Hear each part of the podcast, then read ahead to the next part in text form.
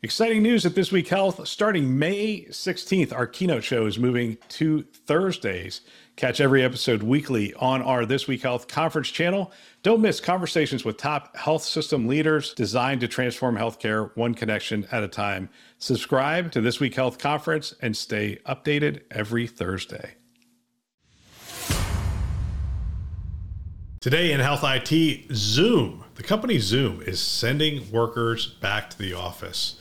We're going to talk about that today. My name is Bill Russell. I'm a former CIO for a 16 hospital system and creator of This Week Health, a set of channels dedicated to keeping health IT staff current and engaged. We want to thank our show sponsors who are investing in developing the next generation of health leaders SureTest, Artisight, Parlance, and ServiceNow. Check them out at thisweekhealth.com slash today. Having a child with cancer is one of the most painful and difficult situations a family can face. In 2023, to celebrate five years with This Week Health, we're working to give back and we have partnered with Alex's Lemonade Stand all year long. We have a goal to raise $50,000, and you know what? In the first week of August, we eclipsed that. We're up over $50,000, but we're still going, and we would love to have you join us. Hit our website in the top right hand column. You're going to see a logo for the Lemonade Stand. Click on that to give today. We believe in the generosity of our community, and we thank you in advance. All right, this made some waves on social media, and it was the fact that Zoom has announced that workers living within a 50 mile radius of the company office must go to the office at least two days a week. So essentially, it's not like they're saying, hey, everybody has to go back to the office, but they are saying we're going hybrid. And uh, let me give you some of the article. When the COVID 19 lockdown drove workers from all corners of the globe out of the office and into their homes, Zoom, the video conferencing platform, aided the wide reaching shift and experienced skyrocketing profits. However, as COVID 19 restrictions have been lifted over the past two years, the employees funneled back into the office. Zoom's reign came to a standstill. Now, the company that became the unofficial symbol of remote work is requiring employees to return to the office. And that's probably why this is getting so much press and so much discussion. On Friday, Zoom announced that it is implementing a hybrid work model requiring employees who live within 50 miles of the company office to work in person at least two days a week. The company said it hopes the move will enhance interaction and innovation within teams. We believe that a structured hybrid approach is most effective for Zoom, a spokesperson for Zoom said in a statement to Insider. As a company, we are in a better position to use our own technologies, continue to innovate, and support our global customers. Although Zoom has been around since 2012, it experienced a six-fold surge in its stock value in 2020 as the pandemic caused increased demand. However, its stock plummeted towards the end of 2021 and the company's market value has contracted by more than 100 billion since the 2020 peak, according to Insider. As of Monday morning, Zoom stock is you get the picture Zoom stock, Zoom stock, Zoom stock. All right, this is an opportunity to talk about remote work. It's interesting. I've been polling CIOs at our 229 events, and uh, you know, remote work is here to stay. And there's not a single CIO who's talking about bringing their people back into the office more than a couple days a week. Now, there are some employees who are remote who are not required to come into the office, and if they can, you know, get their job done remote, they are not required to to come in at all. Some of the questions I have around this have been how does the rest of the culture respond? Like how does the clinical staff respond when the staff is remote?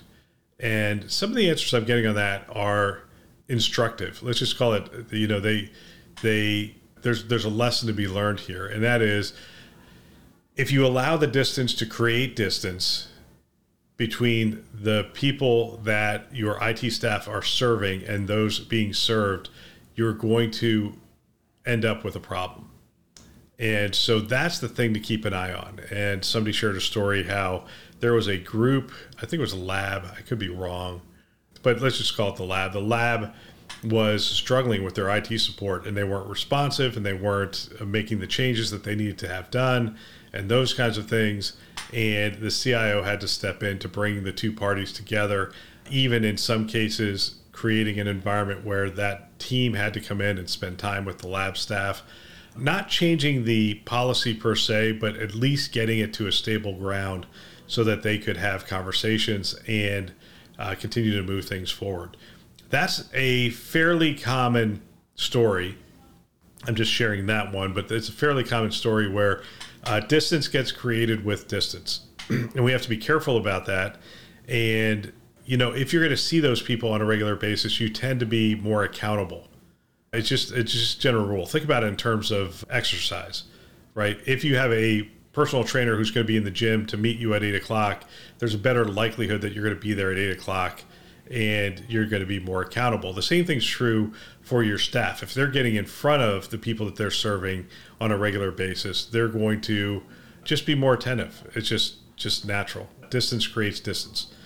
And so that's one thing that I will say. So a couple things I've said here. One is almost everybody has adopted remote work and I think it is here to stay. One of the questions I ask is, when do you think you'll be coming back into the office full time? And the most common answer, I would say 98%, is never. So they're never going to come back full time into the office. Remote work has been adopted. Hybrid work is the most common you know, completely remote is not the most common, which is interesting to me. But uh, hybrid of some kind is the most common. What do you do with employees that are very remote? There's a when you're hiring those people, there's an expectation that they will be on site at least once a quarter, once a year, whatever it happens to be for whatever those events are. In those cases, the company covers the cost. If there's an, an, an instance where they have to come into the office and they are too far away, Sometimes there is a provision in the hiring agreement that they will have to pay for their own costs if they choose to live in Lake Tahoe and work for a Florida hospital. They will cover some of their own costs. So that sometimes comes up as well.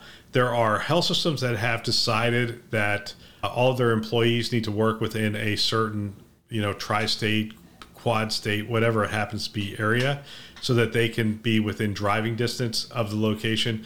Some organizations have decided, hey, we're going to go ahead and hire nationwide. Others have looked at a map nationwide and they've marked certain areas nationwide and they've said, look, these are the states you can hire in. They're green states these are the states that are a little problematic for us from an HR perspective and from a compliance perspective, maybe even a tax perspective, and they'll mark those as yellow. And then there's the reds, and the reds are essentially only if you can't find the person anywhere else in the country, go ahead and hire in these states.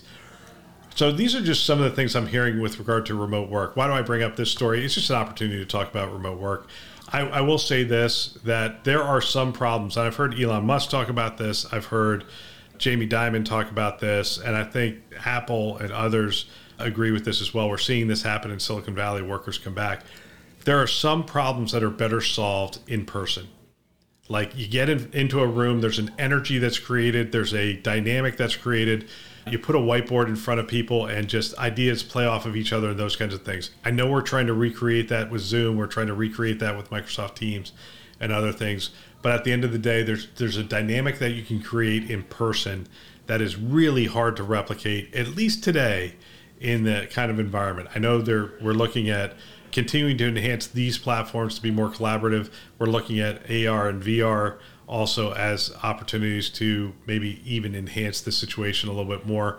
But at the end of the day, you know, a group of people sitting around a pizza, just sort of spitballing and brainstorming a lot of times will lead to that serendipity, as they call it, and get you to a solution. So, anyway, today was an opportunity to talk about remote work and what I'm hearing.